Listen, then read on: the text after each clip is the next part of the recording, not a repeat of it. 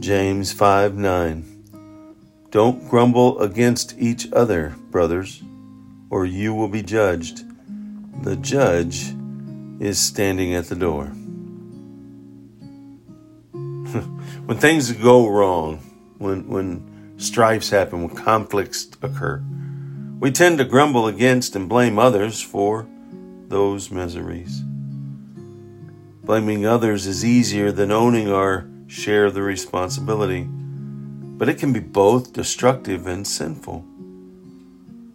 Before you judge others for the shortcomings that happened, remember that Christ, the judge, will come to evaluate each of us. He will not let us get away with shifting the blame to others or talking against one another. You know, things can happen, right? And strifes happen, quarrels happen, and when they do, if we stay involved in them, if we let them rise in our minds and then through our voice they'll start to take hold of our heart. We can't and must not do that. We must give it all over to God. And the realization that people all around us fail. People are going to do that.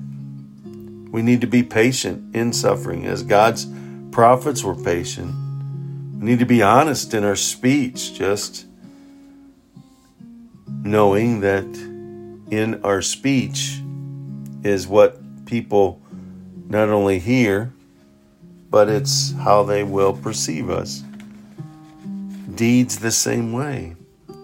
We need to be always focused on Him and not on the storm. We need to be focused on God and not on the trials and tribulations. We need to be focused on God and His character so it influences our character and we don't harbor and we don't talk against and we don't share with others or talk about others that can be perceived as judging and gossip. No, we must give it all over to God.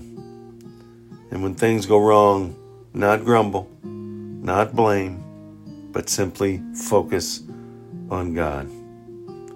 Let's let not our behavior, let's let not our speech, let's let not our actions and our grumblings affect others around us, not talking against even the one that's harmed us, but to stay truly focused on you to allow it to grow us, to educate us, so that we can rise and reign and grow stronger in how God can use us in amazing ways. Are there any surprises to God? No.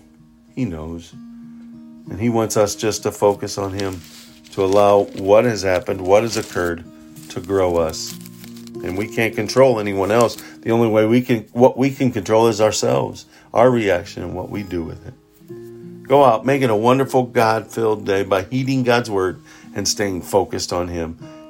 In the storm, know that He is there and He is your vocal point, not the storm.